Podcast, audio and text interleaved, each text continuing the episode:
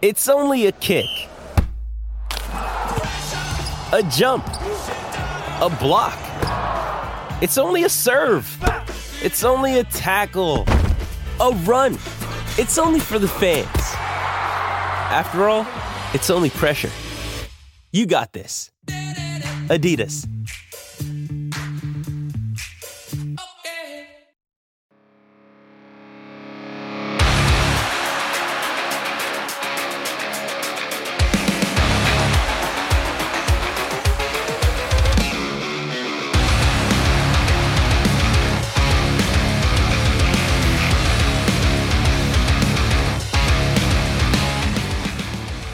What's up, and welcome to another episode of the Grindline Podcast. You're listening to episode 216. I am here tonight with Ryan. Tyler's fucking off somewhere, but we also have Devin on from the Hockey Writers tonight, and also from the Fake Grindline Podcast. Devin, how are you doing?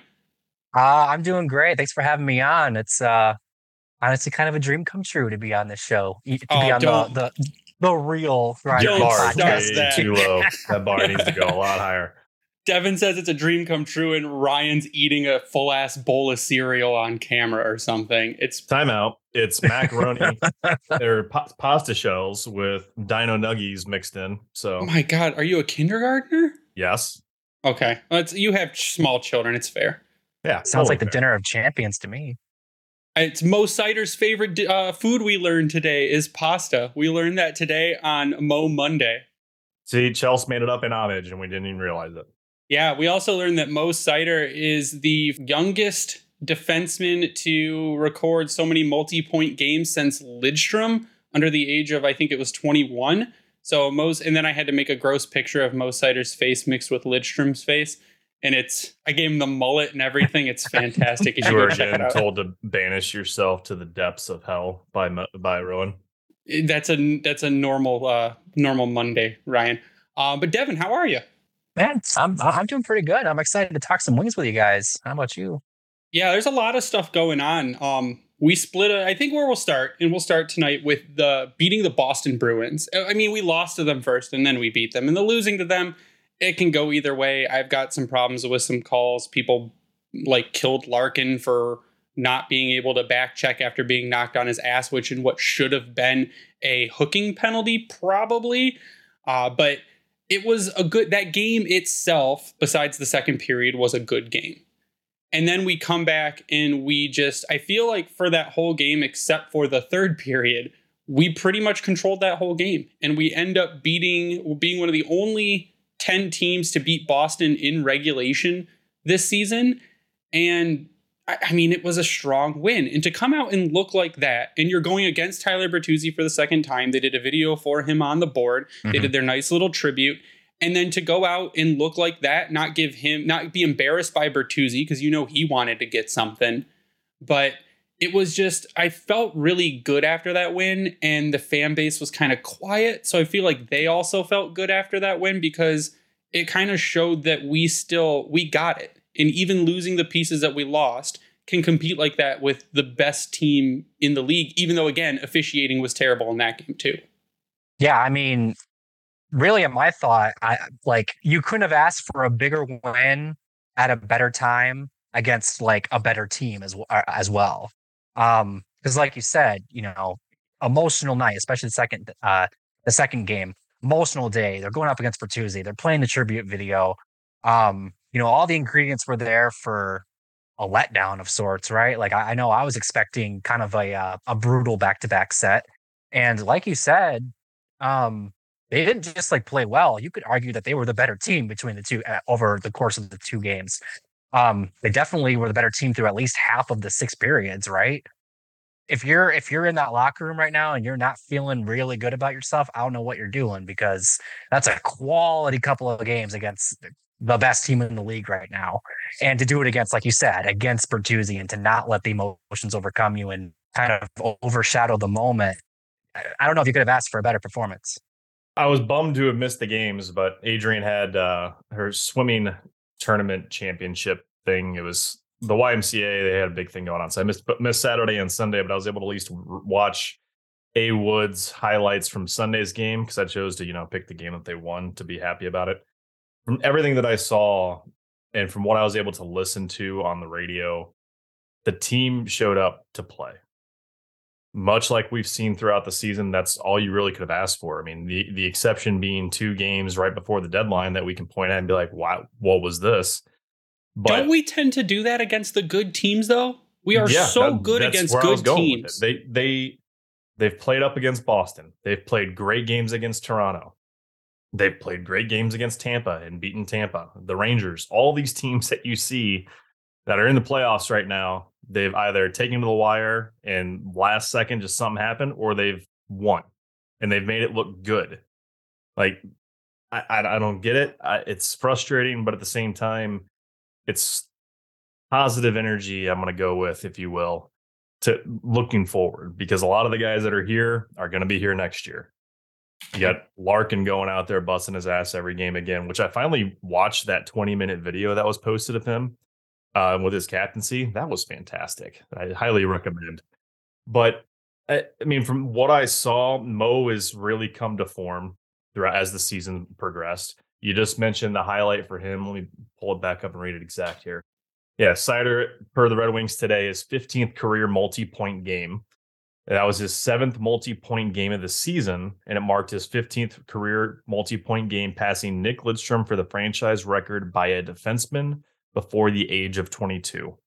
Everything that he does, he keeps cementing himself right there, set next some of the top names in Red Wings defensive history. Moritz Lidstrom, man. or hashtag German Lidstrom, as uh, Andrew Sports Andrew put on there er, from earlier. But no, it's I mean everything that you watched from this weekend. That's one of the things you would have hoped for as they continued through the All Star break. It's frustrating, but at the same time, I, uh, the biggest thing we talked about is are they going to be be playing meaningful games up to March? And they did. So to me, that they're likely they're seven points out.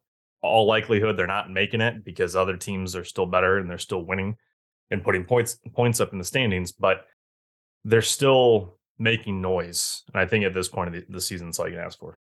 Yeah, and I think we mentioned it last week too. It's like they kind of they're kind of viewing this as their playoffs. These games in March that they eh, they haven't really had a reason what an to atmosphere play. too. Yeah, and they haven't really had a reason to to play for anything besides not being embarrassed the past like handful of years in in March. And it's good, like you said, seven points out of a playoff spot which I think with 20 something games left is not super reachable.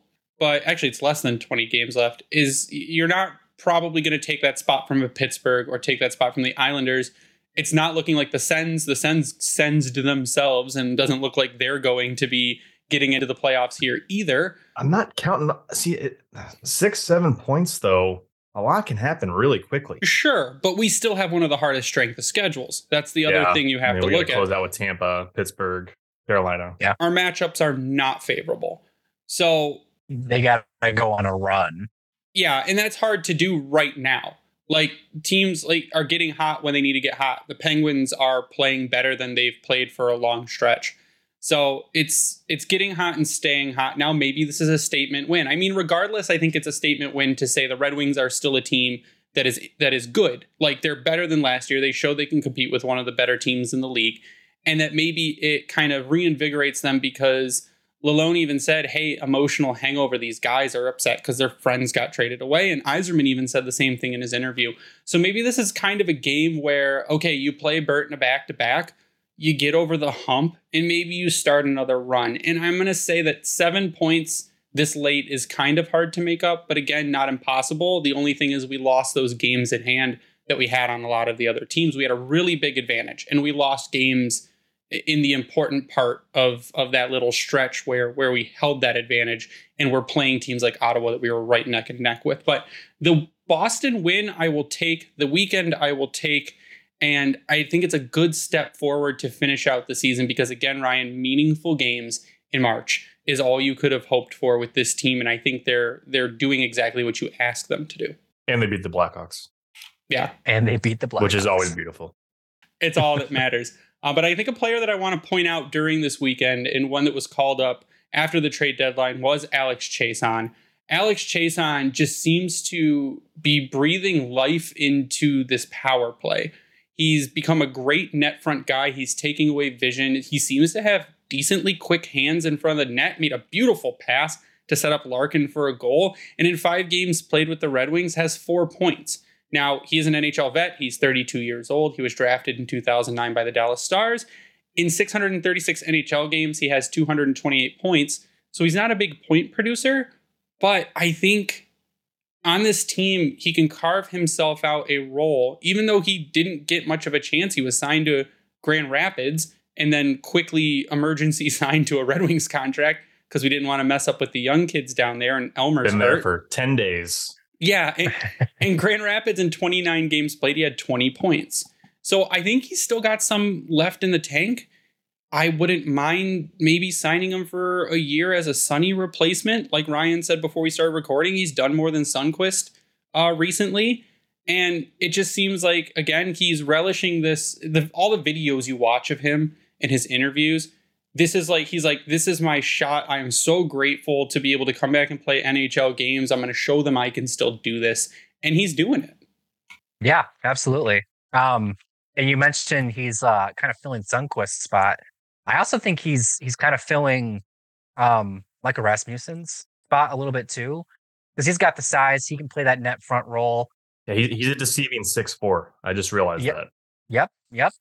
And you know the thing about Sonny, um, he, him sit playing for Sonny, you almost think he's uh also kind of filling in Michael Rasmussen's spot. Um, you know, Chiasson's big, he can play that net front role.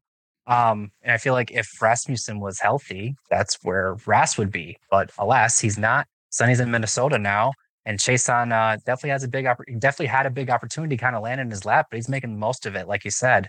Um, so it's kind of a nifty, uh, nifty thing for the Red Wings to, you know, pawn off Sonny for a fourth round pick and then insert Chiasson, this 600 game veteran, and get better if or get equal, if not better, results out of him. It's it's been kind of the luck of the draw for them between Chiasson and Czarnik. They have come when they've been called upon to be in Detroit. They've done exactly what you would hope for. Even Luff. Yeah, and Yeah. Luff when he hasn't getting randomly hurt out of nowhere in, in back-to-back games. But no, Chiasson, I mean, he, he brings that size you mentioned there, Devin, with Raz being gone, Sonny traded. Now you've got Chason, who is six four, which you're not going to get any complaints out of Yzerman at this point because we've seen the trend of what he's kind of gone towards. So he's bringing that net front that we can tell that they've been abusing this season and last season with uh, the power play in particular, and it's paid dividends. And he's making other people in that situation better around him, which is all you can really ask for at this point in the season. And I, like I said, I didn't get to watch it like in detail this weekend, but all the hype has been about what he's been able to do for this power play and how he he kind of he's he's opening it up, it up more or less because now you're getting that down low presence, especially if it's on either the goal line or right in front. So you got guys collapsing on you, which opens up the bumper with Larkin, which we've we saw get abused this weekend. It's opening up the the, the, the umbrella around the outside with Perron, Seider, Raymond. Things were happening that we were kind of like, okay, where's this been? But now, not saying that's not going to be there with Raz and guys like that, but you see what I'm saying. I feel like we've had a problem, and it's not a feeling I know. We've had a problem with guys being not afraid, but reluctant to go stand in front of the goalie, to get in the dirty area and get pushed around or push people around and take Everyone's away that afraid of the visibility. puck now. And now we have Chiasson, who's the vet, clearly, who can come in and and will do whatever you ask of him because it's his opportunity to do so. So you're saying go stand in front of the goalie, go block that view, take the eyes away, and just be kind of a menace up in front. And it helps that he's got the hands to to also chip in.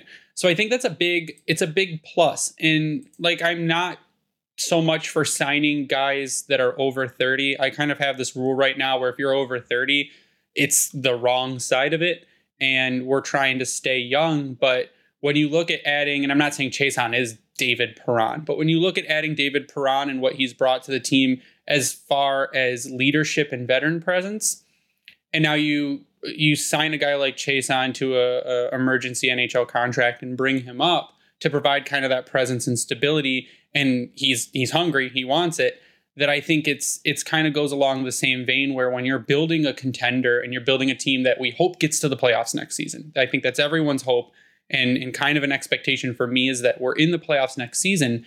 that you need a couple of these guys that are older guys that have games under their belts to help along people like the Michael Rasmussens, like the not necessarily Seider, but like Raymond. And it's it'll be interesting, I think, to see because I think you might see two or three guys over 30 on the team next season that are just there for that that purpose. Like we've got another year of Perron. You might keep a Chiasson depending on how he finishes out the season. Maybe he finishes out the season, and if he's half a point per game to finish out the season, or even maybe a little lower, I think he's worth keeping in a fourth line role as a as maybe a power play specialist kind of guy. So I'm very happy with what he's been able to do, how he's shown, like you said, Ryan, he's a big guy, he's 208. And Devin, he's making the most out of the opportunity he's been given, and, and it's it's really paying off for him, and he seems rather excited to be here.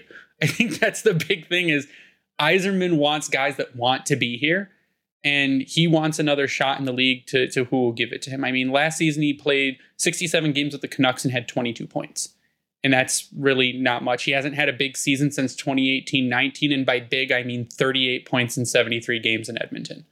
So, yeah, he, he's he's a Sonny. He's a, a, another version of that. Now, if he can provide some more offense, which really, if you look at the stat line, there's not a whole lot of difference there.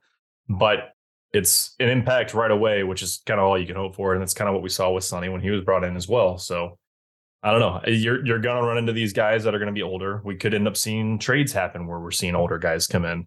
It's not going to be into the world, but are they going to make the team better? I think you can argue, like you mentioned, Perron, he made this team better and has made this team better. Now he's also put them in some shitty situations because his temper doesn't unfortunately get the best of him.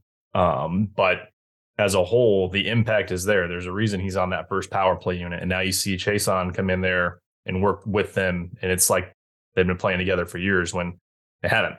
So those are the impacts that you got to be keeping an eye on as we as fans to see what's going to move the needle. And is it going to be Chiasson? Who knows? But you're going to need depth guys regardless on this team.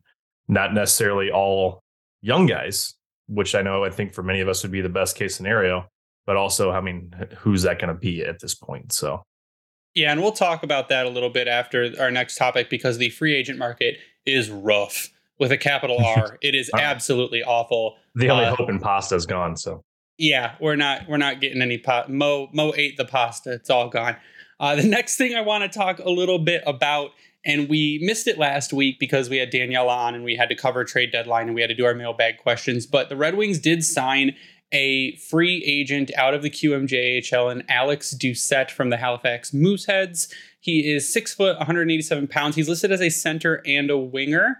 Um, versatile, I guess, in that respect. Shoots left, so not the handedness we really want right now, but it's the handedness we'll take. In his last 10 games, he has six goals and seven assists for 13 points. He has two hat tricks within that time period. On the season, he has 25 goals and 23 assists for 48 points in 30 games. He is projected at 70 games to have 111 points this season. This kid seems like a, a bit of a highlight reel. Like I said, he plays for Halifax. He was traded from Val d'Or uh, earlier this season. And I mean, his numbers really kind of jump at you. I, I don't know why he was undrafted. Uh, he was kind of low scoring in 2019 20 with 37 points in 62 games. He jumped kind of a little bit in 2020 21, but only played 36 games. And then he played another 68, but had 75 last season. So maybe a late bloomer, maybe a guy Yzerman can hit on, seems to have the offensive talent. But where I want to tell everyone to pump the brakes is that if we remember another famous player that we know very well that played for the Halifax Mooseheads and absolutely lit it up in uh, Filip Zadina, and how we have seen that maybe translate to the NHL, I want to tell everyone pump the brakes a bit before we say we've got another I don't Anthony know Mantha. another Anthony Mantha or uh, we don't I don't think we have a Kucherov, but I have a little bit of hope because he seems more like a multi-talented kind of kid. Yeah, I don't disagree. Um, I, I do think anybody who comes out of the Q, you have to take with a little bit of grain of salt because that's a very offense first league. I'm hoping it's not just the fact that he's what 20, 21 years old and he is 21. a lot of kids at this point because he was the first to 50 in the Q this year, is what if I remember the tweet correctly.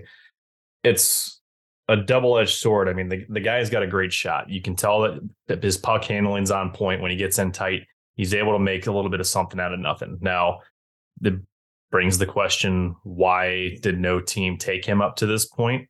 Like he went undrafted, 21 years old, and now all of a sudden, boom, we have some, he's getting picked up. I mean, you can kind of argue maybe that it's like a college free agent signing at this point because of his age.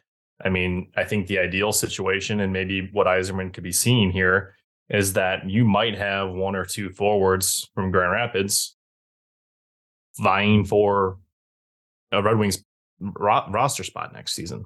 One of those could very well be, if healthy, Cross Hanas. I think that's the knock on wood, fingers crossed, if all beautiful things happen. Now, other fingers could, crossed. other one could be Marco Kasper. Don't know what's going to happen there. I mean, you're going to want to give these guys weapons. We were really excited about how this season was going to look, and then they just kind of shit the bed. So, any option at this point, if he's going to be going to Grand Rapids, I think you take it. And if he can be there, make an impact of any sort of which way, it's it's a win. I don't think it, it's a it's not a there's no losing situation here in my opinion. So we just subscribed to Elite Prospects. Uh, that is a thing I think everyone should do now because it's amazing. Their hey, content the is password. fantastic. I was trying to log into that. It's in the chat. It's in our chat. The password, I, I Ryan. I'm looking through it. That's what I've been trying. I've been staring yeah, at my freaking do a little search. There should be a little search button you can use. Whatever. Uh, but David St. Louis uh, scouting report on Doucet from March 7th, 2020. And I'm just going to read the negatives because I think we've seen the positives. And I think he's maybe overcome some of these negatives. So he says a little bit of deception, more so high precision. Unfortunately, his skating projects as below average. He isn't as involved as he could be defensively. And I don't see him shoot. Not last night, not ever. So I think that's one thing that maybe he's done a little bit more of is shoot the puck. And his skating to me doesn't look terrible. Uh, he goes on to say, if I was a gambling man, I'd take him in the seventh round and hope he develops his speed, but I probably won't push to include him on the board, even if it's only his first season in the Q, and even if he doesn't get power play time consistently, his numbers lag behind. He's a player to watch as a potential signing target down the line. I think he becomes one of the better playmakers in the Q in two to three years, which it seems like he's become one of the better playmakers and scorers in the Q. And I think Ryan, you said what he's the first player to 50 points this season. So goals. Yeah, between Val d'Or and Halifax, 50 goals this season. So it seems like he's I mean, when he's shooting the puck, the the good things are happening. Uh, David St. Louis actually later in January, or no, actually it was before in January, he had another one that said he caught his eye with his ability to make plays through multiple defenders, uh, but he's largely unimpactful for large stretches of games. He doesn't have the speed to push back defenses and is very dependent on support being available. Right now, he per- remains a power play weapon only, which again, based on this season, he seems to have overcome all of the negatives about him that have been laid out. I think worst case scenario, um, he basically becomes a shooting Taro Hirose that can maybe come up and play some games and f- produce some offense, but just lights it up in the American Hockey League and is like a solid piece you can have down there to uh, develop your guys with. And ultimately, I don't think that's like a terrible thing. No, I mean, yeah, Hirose leading the Grand Rapids in points right now. So if you got a guy that's going to come out scoring more goals than Hirose uh, uh, uh, in Grand Rapids, that's a win. And he's two inches taller than Hirose, and he's about 12 pounds heavier right now. So that's another thing, too. I mean, he's younger. I think he's got that time to develop. If you go back and look, now, granted, Taro Hirose never played in the Q, but he did play in the NCAA he had a 50 point season his senior season in Michigan, or his, I guess it would have been a sophomore season at Michigan State because he only played three seasons there. But he had kind of a, not a similar production, but I think maybe a similar play style. And but now again, Hirose has come up. He's played games. He's looked decent doing it, but he always goes back to the A. And I think Taro Hirose is going to be a very good AHL player for a very long time. And you need guys like that to help the Griffins be good because right now they're not very good. They're out of the playoffs last I checked by like uh was it 9 points with 18 games remaining or something like that. So they're pretty far out and I think with them being that far out you may see guys start coming up to Detroit Uh, maybe if Elmer was healthy, I think he probably would have been a call up. But on Doucet, I'm happy with it. I guess it's a guy that it's a zero sum. It's a, I mean, it's a zero cost bet. Yzerman has is investing absolutely nothing in this besides a contract, and uh, to me, it's if you win, you win. If you don't, you cut the player that plays in the AHL until their contract runs out, and they either sign another AHL contract or they go to another team. So mm-hmm. I'll take players for free instead of having to give up assets for them. Best part is, is they got plenty of contracts to work with right now, and there's going to be more falling off next year because right now they sit at 44 out of 50 per CapFriendly because they have that 50 roster man limit. So yeah, you, you can't be too upset with it. And I mean, granted, we do want to see him here rather than in the Q and see what can happen. But as you mentioned, there's a last place in their division and second to last in the conference right now, them that being Grand Rapids. So unfortunately, I think the uh, the playoff ship has sailed. Yeah, and the Red Wings are going to have to hit the cap floor next season. That's what's going to have to happen because we shed a lot of a lot of salary, and our biggest contract is going to be Dylan Larkin at his eight point seven and we're going to have spaces to fill. I mean, we've got some forward spaces to fill with Pius Suter, Adam Erne, and Alex Chiasson up as UFAs. Veleno's an RFA. I don't think he's going to get a terribly huge raise. Oesterle is a UFA. Gustav Lindstrom is an ARB eligible RFA that you might let walk. Uh, Robert Hägg, God, bye. Yeah. I've been more happy with Hägg than Lindstrom, and that says a lot. I would bring Hägg back as an eight, a seven, eight over Lindstrom all day right now, which I hate to say because when Lindstrom came up, we loved him. I think we I can collectively say that. Devin, I'm not sure for you, but I know for on our side, we love we love Lindstrom. He was making plays. He was a great shutdown guy. I shouldn't say great, but he was an effective shutdown guy. A shutdown guy. Yeah. but he wasn't doing the shit that we saw the last year and a half, which is turn the puck over, not shut down anything to include the ice on the ice. So it was just no. Hägg at least can hit somebody and piss them off and then fight back a little bit. Like Lindstrom can't even do that. So sorry. No, I I agree. No, Lindstrom's one of my biggest disappointments this year because expectations weren't Chalowski super high for him. I, I, mean, that's not a bad comparison. Like I, I, didn't expect Lindstrom to be like a top four guy. I just expected him to be a steady bottom pairing guy. And he hasn't even been that. And that's uh like you said, Greg, I think that's somebody you could you could very easily walk away from and not feel too too torn up about it. I think the next contract you're going to have probably come in. I'm thinking this summer will, will, probably be a Mo Seider, and I think Yzerman has kind of alluded to Seider's a guy we need to sign. Do you wait another year on Lucas Raymond? I don't think it's an issue to wait another year on Lucas Raymond at this point because he has not. He's also done very now. Don't get me wrong, Lucas Raymond's done very well he again has some of the most multi-point games in in Red Wings history for a player under 21. Eh, eh, he's breaking records too, but he is not we thought maybe Lucas Raymond comes in and again it's a sophomore season, but we thought maybe he gets 20 more points than he had last season and it looks like he's going to work to hit his point totals from last season. So the I best case scenario that we were going for did not happen. No, but I think maybe you you can wait another year and maybe it's okay because then you spread it out a little bit more. But I think most Seider uh, signs this summer. I think that is something that Yzerman's going to want to lock up before he explodes more than he already has and starts breaking more records and getting more awards. I think you need to lock Seider up before he starts getting Norris votes because that's when you get into some pretty pricey territory. Ready for the underdogs, the upsets, and the unbelievable action from DraftKings Sportsbook? The biggest tournament in college basketball is here. Right now, new customers can bet just $5 on college hoops and get $200 in bonus bets instantly. Plus, for limited time, all customers can score a no sweat bet during round one and two of the tournament. Go to the app, opt in, and place a no sweat bet this weekend. If it doesn't hit, you'll get a bonus bet back up to $10. Download the DraftKings Sportsbook app now. Sign up with code THPN. New customers can bet $5 and get $200 in bonus bets instantly, win or lose. Only DraftKings Sportsbook with code THPN.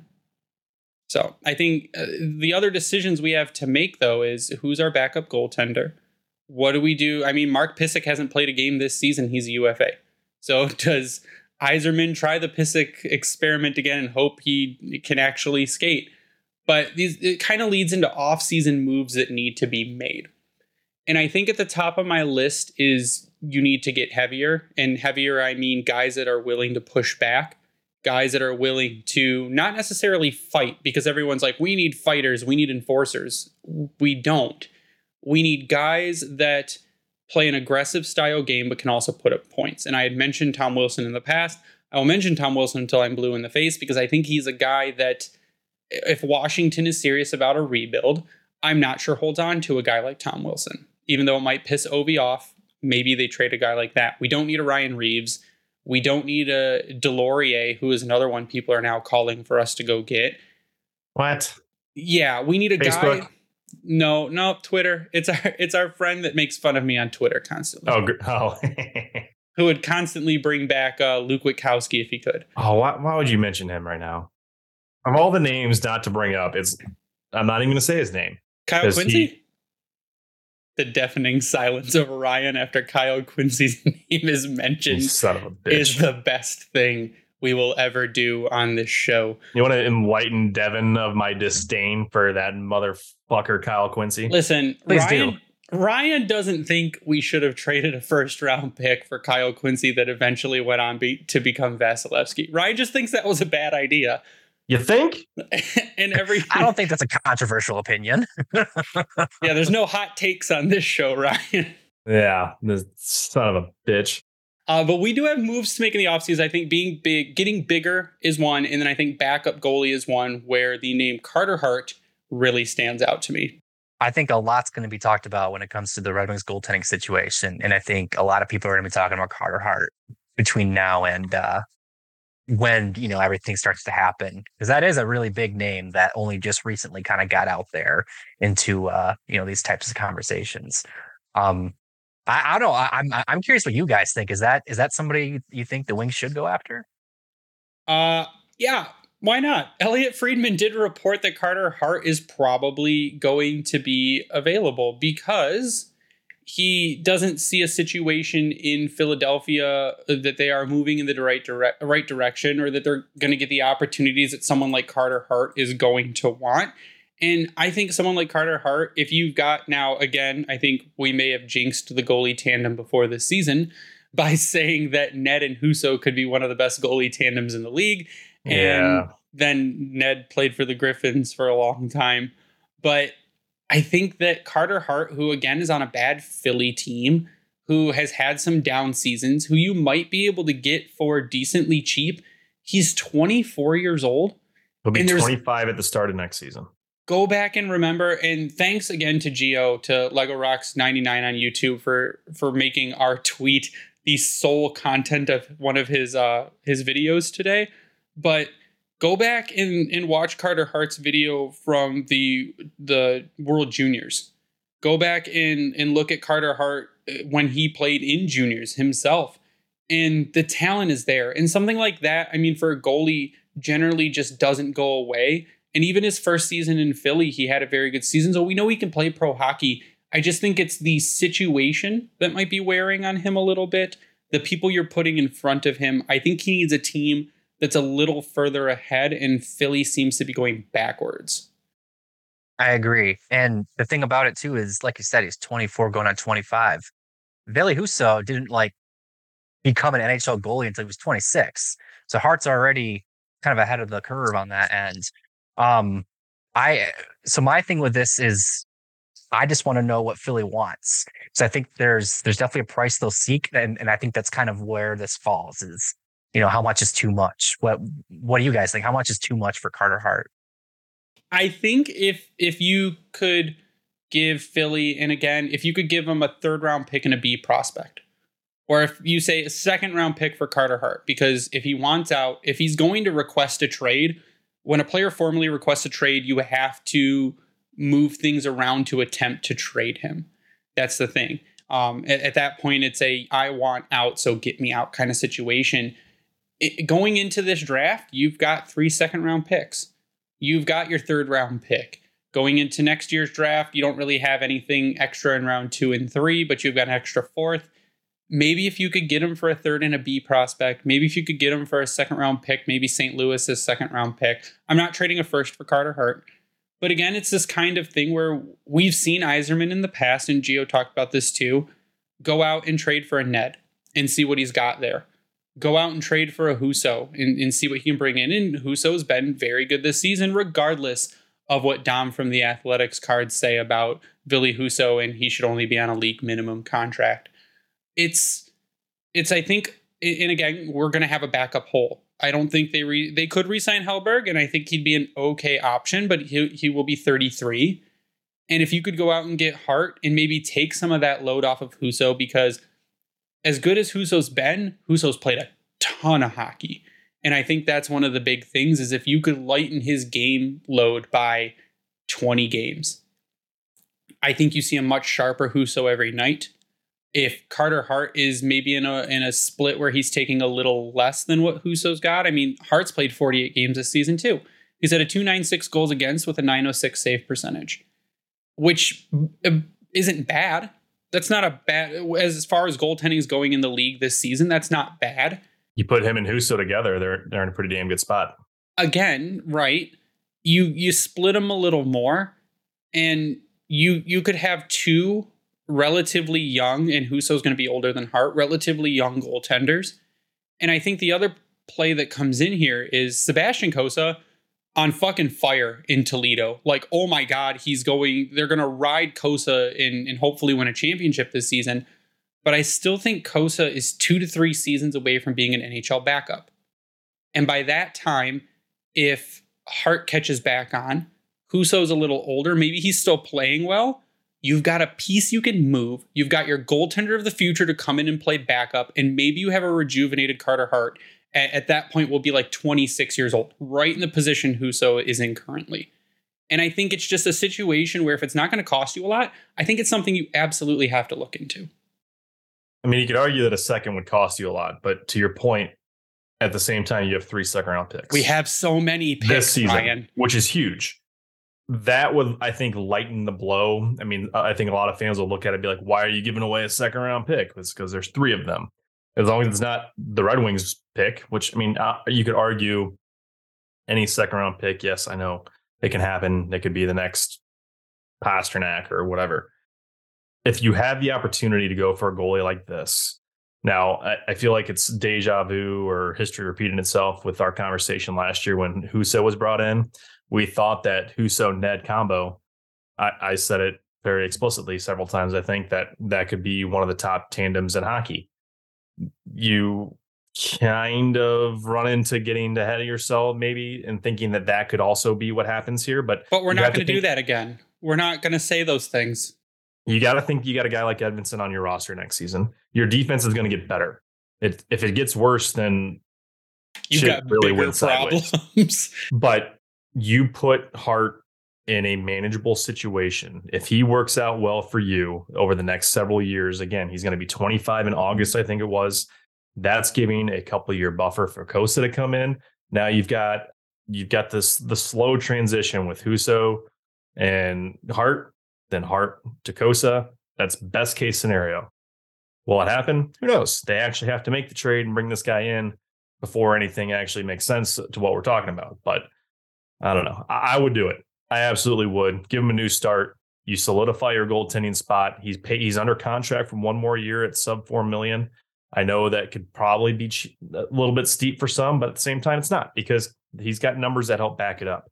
He has playoff numbers, even, which only one Husso can claim, and nobody else really can in this organization outside of like all the brand new players we brought in. That's the the the trend that we've noticed is he's bringing in guys that have been there before. Now, granted, Carter Hart's only done it one season, but he had a hell of a playoff run. So I would I would be all for bringing it. He had a much better run than Husso had. That's the thing is when yeah. you're looking at yep. playoff experience. Husso has that playoff experience. Husso was not good in the playoffs. Yeah, Philly Philly's run in 1920. 14 games, 223 goals against, and a 926 save percentage. But you can't ask for more from a guy who who at that time was like 19 years old or 20 years old. So if you look at if you look at it, I think it's it's absolutely worth a shot. And, and again, and I think the other side to it is even if you start splitting time with him and Husso and he doesn't come back up to that form, to have a backup that's a 296 goals against and a 906 save percentage is, I think, miles ahead of where you are right now.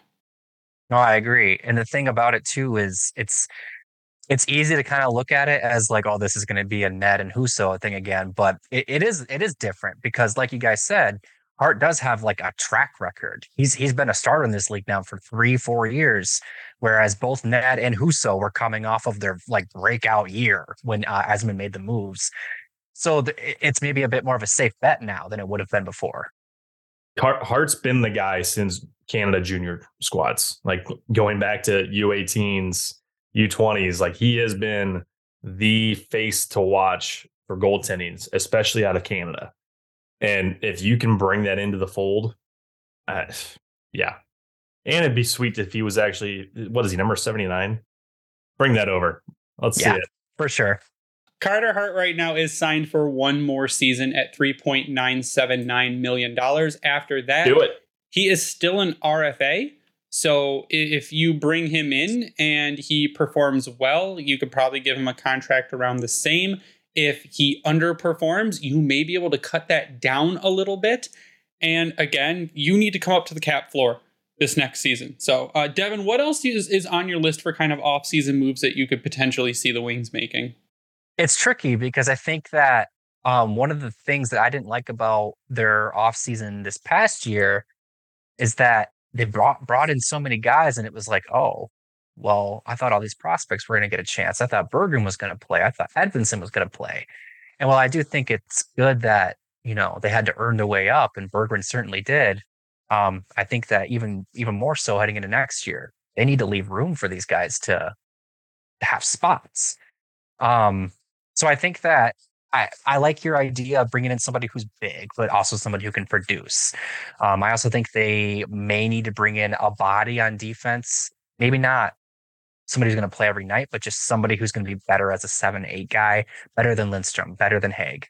Um, and that goalie. I, I, honestly think if if they only do one thing this offseason, it's they really need to find somebody to tandem with Husso, not just spell Husso, tandem with him. Um, but yeah, I, I think they need to get more physical. I think they need to get more skilled. And ultimately, they just need to raise their skill level. They're they're you can tell they're moving in the right direction, and a lot of their additions were good, but you can clearly see, especially over the last couple of weeks, where their um, where their deficiencies are, and one of them is their size and their ability to bully other teams and not get bullied by other teams. I'm not even necessarily looking for a guy that's like six five, six six. I just want guys that have some weight to them and actually know how to use the weight that they have. Because you look look at a guy like Brad Marchand. He's a fucking pest, but he can hit you and he can get into you. That it's the fire that I think that a lot of wings players are catching flack for when you look at the Ottawa, the two game Ottawa set, is no one had a reaction. There's a few guys that could actually go out and maybe put a body on. We saw Mo getting fired up, Walman getting fired up but it's usually the same one or two guys, and then it kind of eh, dives off. I, I, get why most aren't trying to because they don't want to get a penalty because we saw that happen with Perron several times in those that two game set.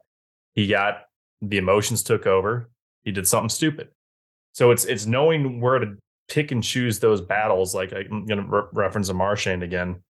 Bert could kind of do it, but at the same time, he didn't really he didn't rough it up. He could hit a guy, but then it, that would it would kind of stop. There was no impact move. So I mean, Greg, you go back to your Tom Wilson love at this point, and I'm not gonna question that at all because he'd be fantastic here.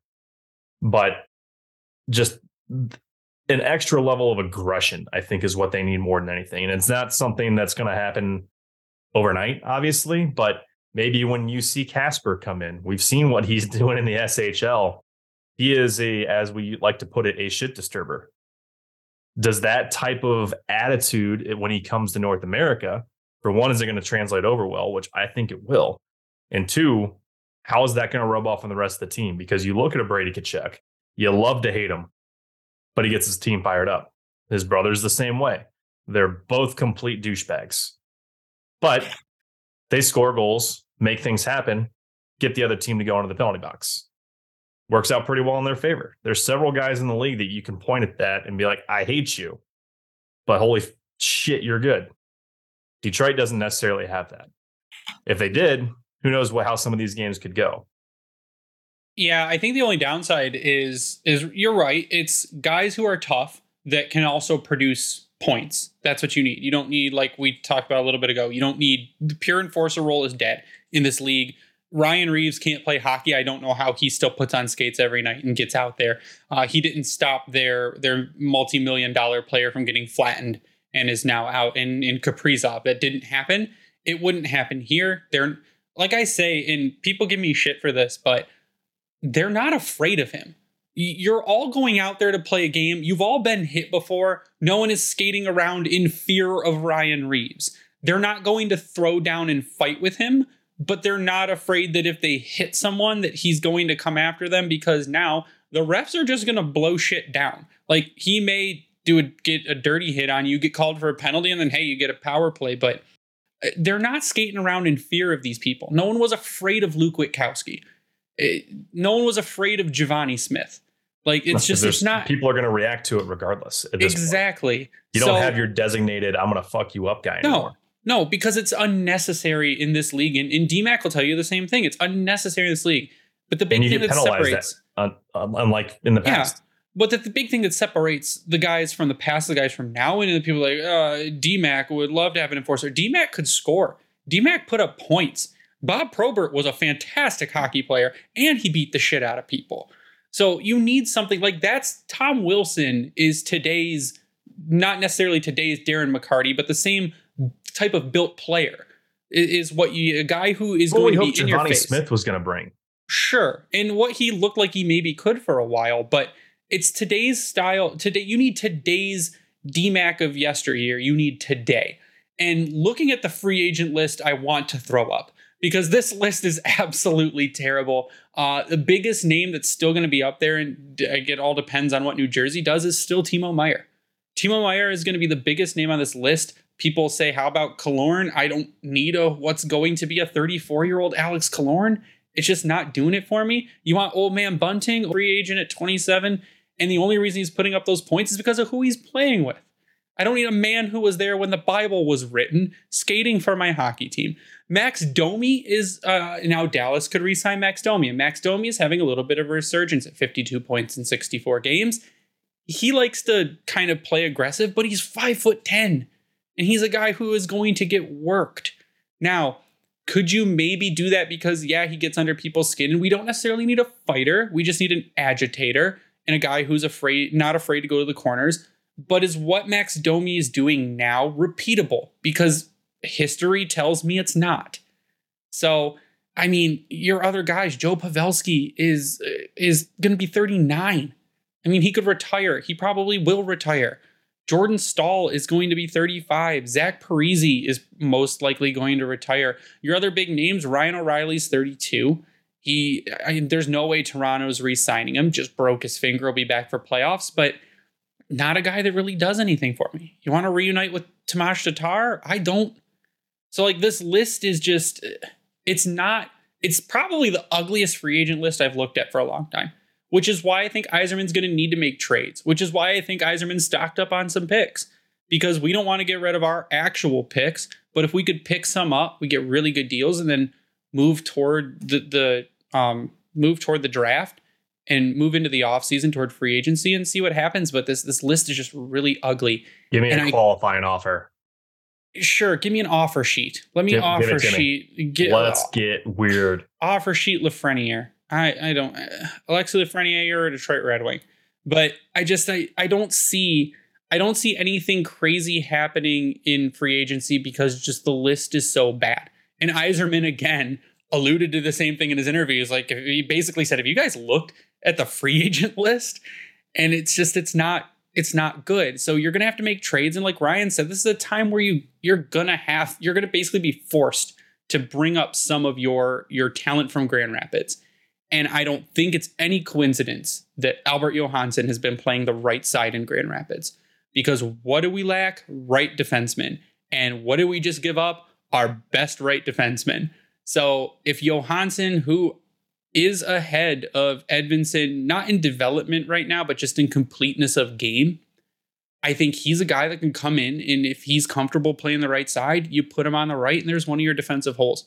You stick Edvinsson at second pair on the left, there's your other defensive hole. If your bottom pair next season is not Ben Chiarot, Olli Maatta, you're probably having some issues. I think it's uh, Linda that pointed it out, but props to her for mentioning that on Twitter, Lindy Lou 266. Uh, William Wallinder in Sweden right now has been playing both right and left side. He is a left shot guy, but he has the familiarity with going both ways there. So if he's coming to North America next season with Kasper, you have an option. He the way he can provide some offense. I mean, you look at what Edvinsson's done and Seider's done coming through the SHL the last couple of years. He's right there with them. Johansson as well. Like there is potential. And if you've got a guy that's a lefty, you know, Yzerman made it very clear at the deadline that he wants righties on the right, lefties on the left. But if they know what they're doing on either side, he's open to the idea. You've got a few names there that could be could make this a reality there's definitely some names to look forward to in the uh, upcoming draft when it comes to right-handed defensemen. But even if you get one or both or three or four or 10 guys that can play on the right side of the blue line, they're another year or two out. So you got to have somebody who can fill in on that right side. And that's where I think that, you know, the Johanssons and the Wallinders, um, I do think it's kind of, it's, it's not a coincidence that they're playing on that offside. And uh, it's it's a good thing for the Red Wings that they're both looking really good on that offside too, because they've got all the lefties in the world in that pipeline. So if they're gonna, you know, keep most of them, that means some of them have to shift over. Put it into reference if you're going back to the UFA list for right shot defensemen. You got Mr. Overpaid John Klingberg out there. Never, Ryan. Not happening. I'm just saying these are these are your options, and I'm going to keep it under 32. I'll go with. Uh, next one is going to be Matt Dumba, the one that I think most of us despise, but he's a solid right shot defenseman. I wouldn't be very against it. He'd actually be a perfect second pair right defenseman. I think he would fit in perfectly here. But again, what's he going to want? That's the that's the problem. Matt yep. Dumba's going right now he's money. making six mil. You got to think that's going to go up. Yep, to at least seven and a half. And then you move down the list. I mean, you're looking at a Justin Holl in Toronto, Scott Mayfield's 30, Troy Stecher. it's tough pickings out there. Connor Clifton's uh, going to be a UFA. He's left right D uh, from Boston. And then after that, it's not pretty. You got Luke Schenn, who just went to Toronto, but he's 33. And then your other UFAs, like there's not, it's not pretty. So you're going to have to make something happen to try. That's where I say, I'm, I'm, i feel like the offer sheet is going to have to maybe be a thing. If not, maybe we hope that something happens on draft day and we see a trade happen and Yzerman brings in somebody with one of these picks. That's not a goaltender. I, I don't know it's it's going to be interesting. Yeah, and I think that's where you you have to look because, it, like you said, it, it's not a coincidence that he's playing people on their right side because he again, I'm going to keep going back to Yzerman's interview. He's like, I'll play them on their their offside if they're comfortable playing on their offside. I'd rather have a natural right defenseman. But if they're comfortable playing on their right side and they they can do it well, I don't have an issue doing it. So he's like, better to fucking get these guys comfortable because we have nothing for right defenseman in the pipeline that is that is close to being anywhere near developed. Now, he he did basically say that Kasper is going to be over in North America next season. Didn't mention Wallinder, but I think Max uh, alluded to he thinks Wallinder will also be over next season in North America, if not in Detroit and Grand Rapids. And it's it's our probably biggest hole. But I think when Yzerman looked at the free agents, that's why Maatta got re-signed because if you didn't re-sign Olli he probably would have been one of the best free agents out there on the list. So you lock up the guys you need to lock up, and then, like you said, Ryan, I think I think you got to make a few trades uh, coming in this offseason. The last thing I want to end tonight with, because we do have a little bit of time, is I don't know about you guys, but when a player is traded, unless they're like some legacy player that had huge years with the Wings and got them to places they never could be and were an amazing guy, or was just overall impactful.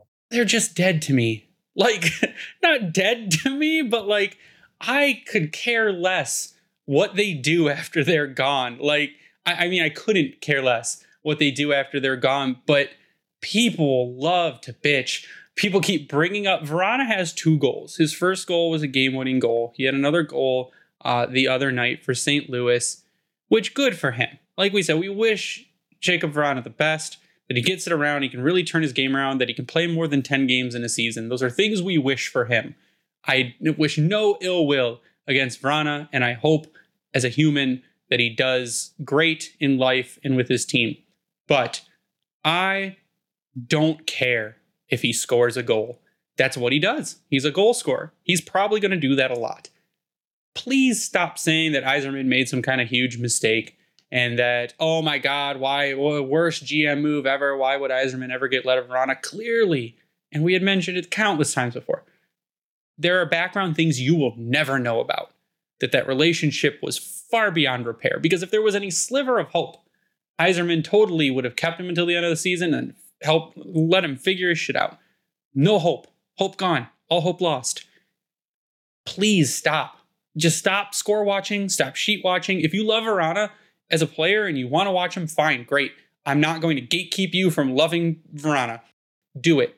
Just don't use it as a reason to bash the Red Wings because it was never going to work. It was never going to work. But just to me, when a player gets traded, I almost stop following them because they're dead to me. I'll follow Bertuzzi for two games. We beat him, and that's game over. Two things. One, I would feel a lot more like down about the Vrana thing if he had played more than 40 games for the Red Wings. Thank you. Thank you. You are making the point I was going to make. Love it. Well, like, and, and it's it's weird to say that because he's been a Red Wing for two years, but he's played 40 games. That's half a season. Um, and he was great when he played, but that's kind of the, the whole point I'm making is when he played. Um, yeah, yeah, I, I like Givani Smith played more games for the Red Wings than Jakub Vrana did. Like I, I, and I don't see people too upset that he's gone. I, it, it is what it is. Like you said, there's a lot of stuff we're never going to know, and there's no point in uh clinging to it and being upset when you know, like you said, we we will probably never know what really went down. Um, I don't cry over players that spent 40, 40 games with with uh, one team. And the other thing about it with uh, two is I think just in general, Vrana's going to be like the biggest what if in like recent memory? Because like you said the dude scores and he score he was like the the goal scorer for this team um heading into this season and even last season. And if things had gone well in the way that everyone had hoped he'd probably still be a red wing and he'd be leading this team in goals and you know all that good stuff. But it didn't happen and it's there's no use in pretending like it would have happened because it didn't. And uh it's it's frustrating it's sad but Uh, kind of circle back. We played 40 games. What can you do? Yeah, no, I mean it's what's it's frustrating because the what if is the exact like the best thing you can use for him. And we have the what if with Anthony Mantha. Like we were swooning. Oh God, and we're seeing that play out in oh, Washington. Oh, it is not the pretty. hate for him and, and the Capitals fan base is actually, I think, worse than us at this point. But you look at what Vrana could do. And I think we went on record saying he'd be scoring 40 goals this season. That was the best case scenario. 40 was the baseline we set. The hot take was he's putting up 50. It wasn't out of the realm of possibility if he was for one healthy and two on this roster, if, if he's, he's going to be around all year, because he, his five on five in particular was elite. Like there's no way to put it other than that because he was right there with I think what number two behind Auston Matthews. Yep. Coming into the year. So the skill is there. We're seeing that in a few short games with St. Louis, but he was on the ice. Like Devin, you alluded to it. I think it was roughly 50 out of 180 some games that he played in for the Red Wings. He barely surpassed a half season since being acquired that doesn't make me get that upset about him going any like away from this team Greg, you mentioned it. We don't know what happened. We can speculate, assume, and wonder all day. Fact of the matter is, Yzerman, unless Yzerman says it or Vrana says it, you can even argue alone. It's not coming out. We're not going to find out maybe until for another 20, 30 years when something finally pops up. We can hear and talk about the rumors. There's a plenty of that that goes between the two teams that Vrana was with before St. Louis. But again, none of it's officially confirmed. So we don't know. It sucks. Sure. He could have made this team, especially at five on five, much better. But he's gone. Now we go on with it. I hate the only thing I hate about it at this point is that we have to pay him for one more season on a retained salary. That's the only thing that bugs me. We have we were still paying the dude who's not here, which I mean, uh, Dick Panik drops off this season, so we won't be. So does uh, Nielsen and half of Abdelkader, so it's it it makes it worth it. Yeah, I just and again, it's not like saying just leave him like like stop talking about it. No, yeah, just stop trying to blame Yzerman for giving up on Vrana. When, That's the only thing I'm, I'm gonna bitch about. If sure. you if you're yelling at Yzerman, and there was plenty of people that were doing that, saying that he mishandled the situation.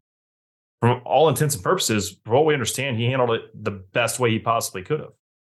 The the way that professionally made the most sense for Vrana and for the team. Well, th- then you have the extra layer of bullshit going on that people are blaming Lalonde and saying that he lied to folks. Like, what do you expect him to say? Like, he's out of he's like just say he's being traded. You don't just come out and say we're trading someone unless they've specifically the player has asked for a trade. Like the coach's job at this point, which again, you can only assume bridges were probably burned. Vrana, the coach, we don't know, but possibly that was no good anymore. He wasn't on, on the roster. It just how it worked out. He came in and made some small impacts in his limited time, but I don't know, Devin. The I mean, Yzerman said it himself. He said that his he kind of initially intended to just let this play out over the course of the season and then kind of go from there in the off season. So the fact that you know that was his initial intention, and then he still ended up moving him for a seventh round pick in two years from now, I think that tells you all you need to know. If he if if it could have worked out, Yzerman was Yzerman was willing to let it work out, but it clearly got to the point where he was like, "I we just got to move on." So I, I don't know. I I know what I take from that, and maybe it's it's the same thing that you guys take from it. Maybe it's not, but um, I don't know. If if I'm willing to make something work, and then I I, I decide I need I, I, can't make it work, that means that uh that situation was beyond repair. So yep. there's yep. there's really no point in in being upset because there there was no alternative where it where, where it was gonna work. I mean, I'll, the only the only caveat I'll give to it is that from folks that I've talked to that were in Grand Rapids, love the guy. Apparently, he is absolutely fantastic with the fans. So that endearment, I think, right there is what makes it harder for for many fans to part ways with him. Which I, I get it. That's that's perfectly fine. It's just the extra piece that we talked about right before this with blaming the coach, blaming the GM. Like, just because you can make face with the fans and doing what you you have to do there doesn't mean there's more to the story. So while yes, it sucks that it seems that he was probably he probably is a great dude. I will never. I don't know him. If it, if you do know him and you can confirm that, let us know. But I mean, talking to some folks in Grand Rapids, they said whenever he was at like with the team functions or fan functions, absolutely fantastic to be around. That's what St. Louis is getting. If that's the version of it that he, he's going to maintain there, more power to him. Good luck. I'll just say this: you can be great with the fans. That does not mean you're great with your teammates and you're great with your coaching staff. I 100% agree. Um, and and just to kind of circle back here, kind of halfway, um, Ryan, you you said you you mentioned it. You know, Lalonde it sure seemed like he was lying to people, but I mean, can we just acknowledge how like how much of an impossible situation coaches are in, especially around that time of year where GMs are making moves that maybe coaches know about, maybe they don't. Like, um, for all you know, even even when it's like clear that a player is being scratched for you know a trade's coming or whatever, like you said, coaches can't just come out and be like, "Yeah, we're about to ship him off." They just can't. That's not how it works. Um, So you know, even if he wanted to like be hundred percent transparent about why Vrana's sitting or what the situation is, you just can't on a professional level and just like an asset management level too. Um, you just can't be 100% transparent. Every single coach in the NHL does the exact same thing. It's not just Lalonde. It's Jon Cooper. It's everybody else in the NHL. It's everyone who's ever coached in this in this league. Um, has to deal, like kind of has to walk that tightrope. Yeah, and and to piggyback on that, even like I think what we've seen from Lalonde this season has been more transparency from coaching and his reaction game to game than what we've seen through the Blashill years, arguably going back through Babcock. Like we haven't had that level of, for lack of better words, intimacy for what the coach thinks about what the team is doing. But again, I preface that by mentioning that that's what they're doing on the ice, not what's happening off the ice. And Lalonde and Yzerman, I think, have been very clear from day one throughout the season. Coach is making decision who's playing. The GM is making the decision who's there. That's where the fine line is being drawn. Vrana was a bit of a, up the in between there, where yeah, he's in Detroit, but that's because guys were hurt. The roster was doing what they were doing without him, and when he was on the ice, the impact just wasn't there. Now I get it you can argue what how his usage was, blah blah blah blah. Blah. Doesn't matter. 50 games out of 180. And I think that's a good place to end the episode tonight. Uh, Devin, I want to thank you for coming on, taking your time to sit down and talk with us. I'm sure we will have you on again in the future. Uh, thank you for writing some great articles over there at the Hockey Writers. But what do you have coming up? Uh, where can people find you? Your time to shine. Uh, you can always find me over on Twitter at Hockey with Devin. If you uh, follow Red Wings Twitter. I'm sure you've seen me once or twice. I tweet a lot. Um, it's otherwise, I, I do my good, best. Yeah, you have some good lettuce going on. Appreciate it, boys. Um, otherwise, like you said, yep, I write over at the Hockey Writers. Um, my next article, I'm going to be looking at that goaltending situation that we kind of talked about. Ooh. So keep an eye out for that. Um, but yeah, uh, I'm just doing my best to uh, pump out uh, pump out stuff I can be proud of and stuff that Hockey Town can be proud of too. So follow me over on Twitter, follow my stuff that I write. Happy to uh happy to, part- to partake in the show with you boys and excited for next time. Awesome. You can follow Ryan online at RDRyan33. Ryan, is there anything you would like to say? No, I just wanted to do a clarifying thing for the Devin's uh, Twitter handle. It's ad hockey with Devin, but it's D E V I N. I know for me, I'd probably spell it O N, so for those that thank you, thank you, do a default spelling, I wanted to throw that clarity out there. And like we said off the top of the show, Devin's also on a podcast that some people call Grindline. Um, it's the Imposter Grindline podcast, uh, but they uh, they also have some video content out there as well. We're we're basically a grindline and a trench coat. That's basically our our brand. you're just you're just three ducks standing on on each other's shoulders in a trench coat. That's all you are like those damn kids trying to sneak into the movie theaters that apparently happened enough for them to make fun of it. Uh, but you can follow Ryan, like I said, at RD Ryan 33. You can follow me online at Bringing the Wing. You can follow Grindline Podcast online at Grindline Pod. We'd like to thank the Hockey Podcast Network for hosting us and spreading us around everywhere. Uh, you can check out our merch online at redbubble.com by searching the Grindline.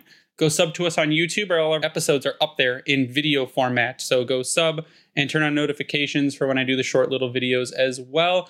Congratulations to at Hard Apple Cider on Twitter is the winner of the Berggren jersey giveaway that I just did the drawing for. Uh, we'd like to thank Vintage Detroit, which is where we will be getting the jersey from. Uh, it's the only place you should get your Detroit jerseys from and worked on. Uh, if you use the promo code Grindline on Howie's Hockey Tape, you'll get 10% off your order. If you use the same promo code on Bring Hockey Back, you will get 12% off your order. But that is going to do us uh do us. God no it's not. That wow. is going that's that one is, way to send it home greg. so that is going to do it for us tonight. Uh again thank you devin for coming on. But for ryan i am greg. You stay classy hockey town